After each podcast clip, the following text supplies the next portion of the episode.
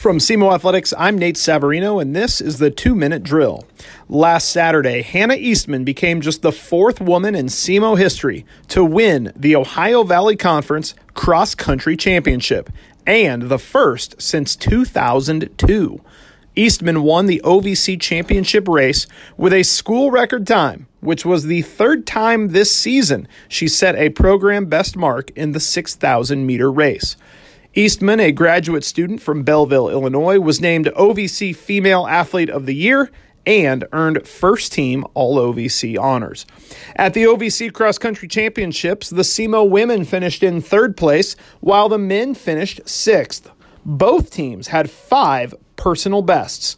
The third place finish for the women is their highest since 2018 when the Redhawks took second place in Cape Girardeau. For the women, Taylor Fox joined her teammate among the first team All OVC honorees, finishing in seventh place with a new PR. And for the men, Noah Little also earned first team All OVC honors while also achieving a new PR.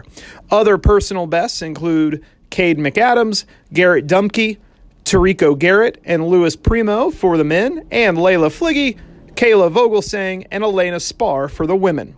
The cross country team will head to Stillwater, Oklahoma for the NCAA Midwest Regionals next weekend for their final race of the season.